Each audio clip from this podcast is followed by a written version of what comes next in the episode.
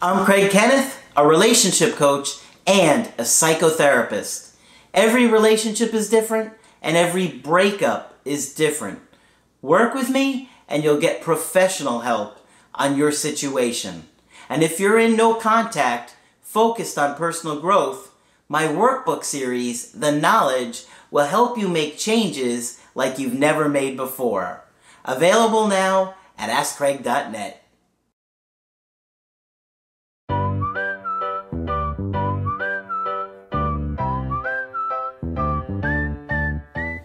Hi there, I'm Coach Craig Kenneth. I'm Coach Margaret. And I'm Coach Victoria.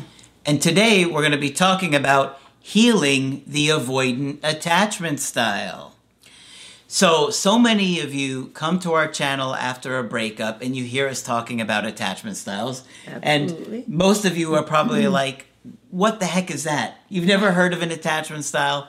And why would you? Because Margaret, even most clinicians don't really no, know what it they is. really yet. don't. Yeah. Um, and in the big scheme of things, attachment theory is fairly new. Yeah. Absolutely. And so it's important to understand that how you attach is related to how you are in your romantic relationships. And so in this video, we're going to explore how you can heal your attachment issues, which will ultimately help you to become more confident and more secure and more understanding of yourself and your ex and their needs. And more emotionally available. Mm-hmm. So, we're going to talk about that today and discuss some ways that you can use to help heal your attachment style. Right, so the first thing is that if you've been watching the videos and you suspect that you have an avoidant attachment style, you might start to feel guilty or realize the way that you've neglected others and really beat yourself up.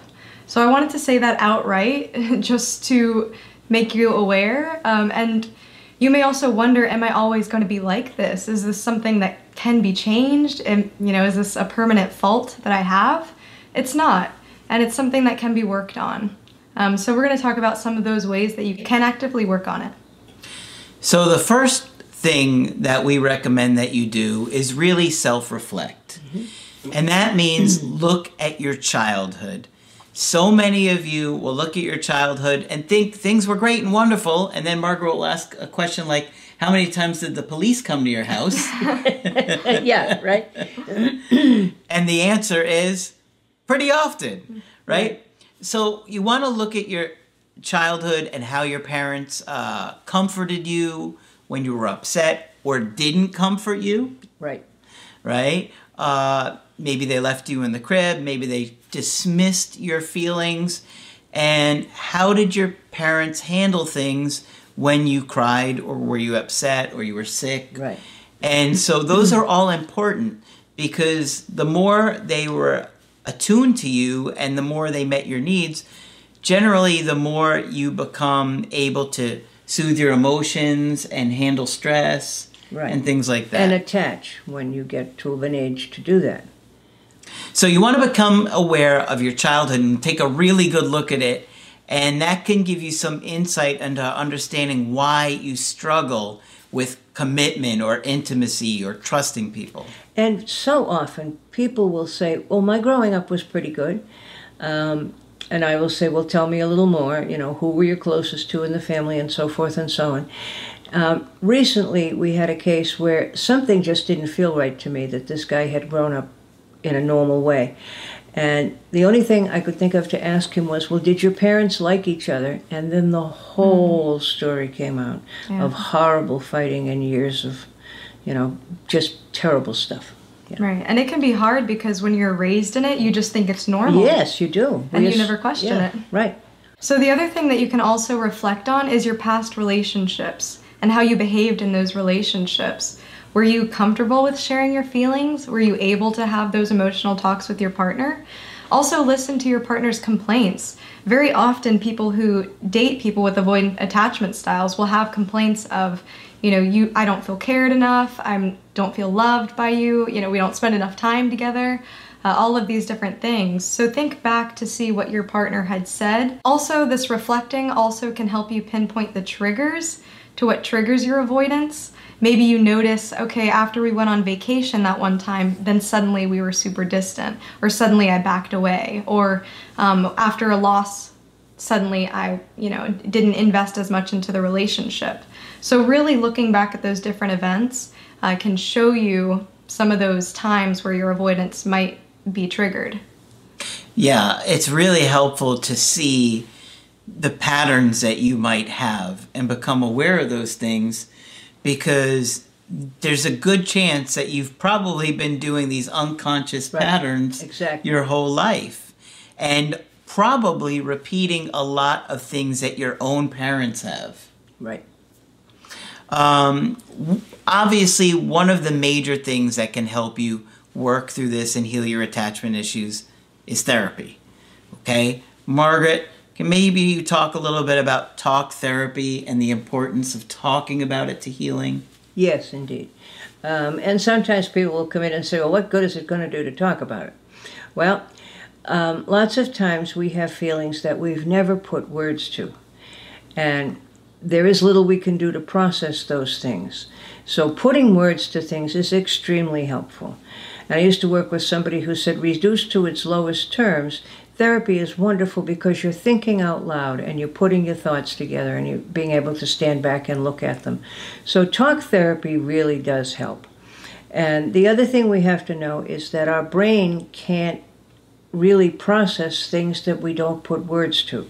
So the more we put words to how we feel and other abstract things, the better our brain can do to think about them. Okay? So talk therapy works. I've been doing it for almost 40 years, and if I didn't think it worked, I would have quit before this. It honest to God works. Yeah. And the other thing that you talk about a lot also is the emotional vocabulary. I think you recently made a video, I think it's called Difficulty Talking About Feelings, Uh-huh. which you all should check out. Um, but in this video, you talk about how there's so many different words, colorful words, to describe your emotions. And actually, there's research that shows the better that you can identify your emotions and put words to them, then the lower your distress will be. So this stuff actually works, um, and the more you can increase your emotional vocabulary, the better you'll get at identifying your emotions. There's also a thing I don't know if you all have seen it. It's a wheel, and it's an emotions wheel. So on the inner circle, I think it has the broadest term of the emotions, so the five Yes, basic emotions. That's a brilliant thing. Yeah, and then as you expand on the wheel, it gets more specific. Um, so that's definitely something that you can look up and just look over, even check in with yourself frequently. Okay, which out of these feelings on this wheel am I feeling right now? Um, so these are things that you can regularly do to check in with yourself. Can I tell a brief story? Sure. When I worked in the prison system, I worked with guys who had not a whole lot of vocabulary for feelings, as you can imagine. And there was one particular word that they used in every sentence as Does uh, it start with the letter F? it does, and it could be a verb or an adjective or you know whatever else you needed. And so I would kind of joke with them, "You need to learn some more words." So I made a poster of a whole bunch of words like pretty, blue, you know, all sorts of stuff like that, and I posted it on the wall. And they thought it was absolutely hilarious. And they would come into my office and say, "I hope you're having a pretty blue day." Um, another thing that you could do is practice with your friends. I think it's harder to be vulnerable in your romantic relationships because a lot of our needs come from being with our partner. Friends are a little bit safer. yeah, Yeah. because I don't know there, there's something about a romantic relationship where it can be more difficult to open up, Yep. right, and be vulnerable. How well do your friends know you? Do they know your life story? If I asked whoever you consider a close friend if he knew your life story, would he? So you could try uh, sharing some things about your life with your friends. Maybe things that you uh, aren't used to talking about, or maybe embarrassed about, or ashamed of. You know, a little bit at a time. You know, and you don't want to put too much burden on them. But uh, you know, opening up and practicing can be a good way to heal and to work through some of those issues. You could even start by something simple, by like just telling them what they mean to you, right? Because if they're a friend, they're not going to get put off by Yeah, that. no. Yeah. And, uh, you know, if you really have hard time expressing it, you could even write it down in a card and, you know, or on their birthday Yeah. card or a birthday gift or something mm-hmm. simple like that. But, you know, the more you can find people in your life that you can trust, even if it's just a little bit at a time, the more you're going to kind of undo that fear that comes with opening up and being vulnerable with somebody. It's not easy. And if you grew up in a family where there wasn't a lot of trust, it's a lot of work, but it can be done. Right, and I also want to reiterate therapy too. For many of you, even opening up to a friend might be a lot. Um, so, therapy is a place that is safe, that you are able to do that, and therapists are ethically bound by confidentiality. So, there's no way that anything that, in theory, that you say should get out. Um, in fact, one of my clients was saying, I was telling him his strength of, wow, you've been able to be so vulnerable with me. And he said, yeah, but this is, it's only because you're my therapist. And it's only because, you know, I know that you won't say anything. But that's a start. It, absolutely, it's a start. Good It for really him. is, yeah. Uh, the other thing that I wanted to mention here is also setting reminders.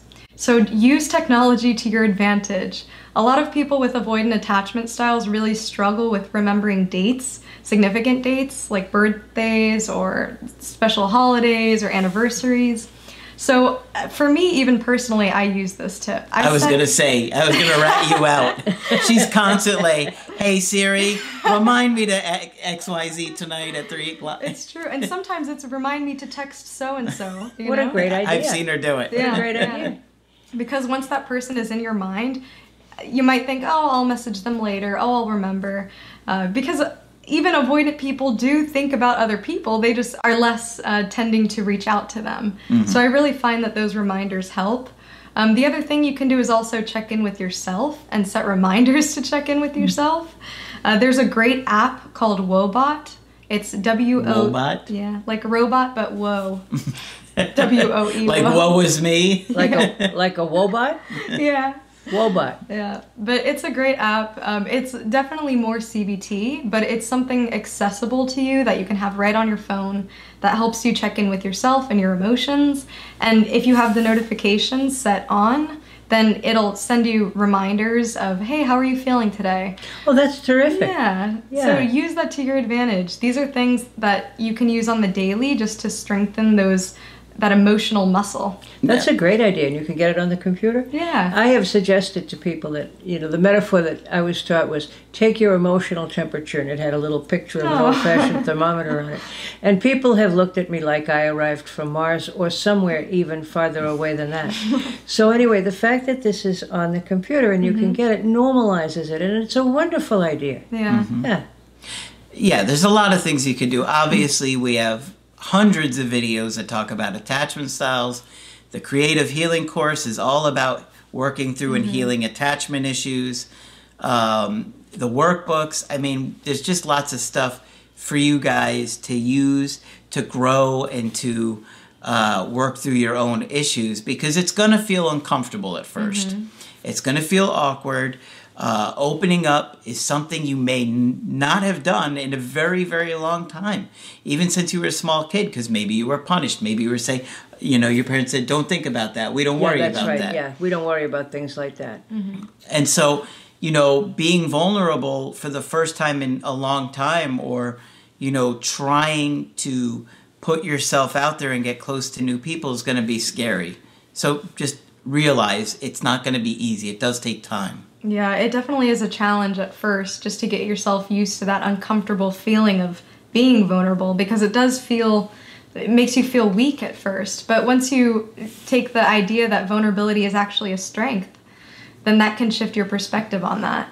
Um, the other thing I wanted to mention about the course also is that we have affirmations, and we wrote out specific affirmations for avoidant attachment styles. I think there's three. Yeah. aud- three audio affirmations for avoidant, right? Yeah. There's 10 audio affirmations altogether in the course. Mm-hmm. So those will definitely help you also. Also, I wanted to mention that although we are wounded by relationships, we also heal in relationships. So that's not just romantic relationships, but also just close relationships in general. And although much of your understanding and processing can come from your self reflection, uh, as we've mentioned in this video, you're really going to see your attachment style being healed through relationships. So the evidence of your progress will be seen in the way that you are vulnerable with others, in the way you're able to connect with others, and the benefits from mm-hmm. working on your attachment style are going to be great. The ability to see somebody else and to have somebody else see you as who you are. I think those are great motivations to uh, really invest on you know working on your attachment issues. Absolutely. You'll find that your relationships are much ha- happier healthier and more fulfilling when you're able to do that. Mm-hmm. it's going to take some time to get comfortable doing it. It's going to feel awkward or maybe scary at first or you may have a you know different emotions that you go through. But in the long run it's going to pay off for your relationships be it with your ex or other people that you date so hopefully you found this video helpful. We have hundreds of videos on attachment issues. I have a whole playlist called Understanding Attachment Styles. Of course, if you want to get our help personally, you could go to my website, askcraig.net, sign up for the coaching option that works best for you. I do email coaching and I do Skype. Coach Margaret is available for Skype coaching. Yes, feel free to sign up if you think I can be helpful. And Coach Victoria will continue to train with us. I'll be here. But that's it for this video. I'm Coach Craig Kenneth. I'm Coach Margaret. And I'm Coach Victoria. And we will talk with you soon.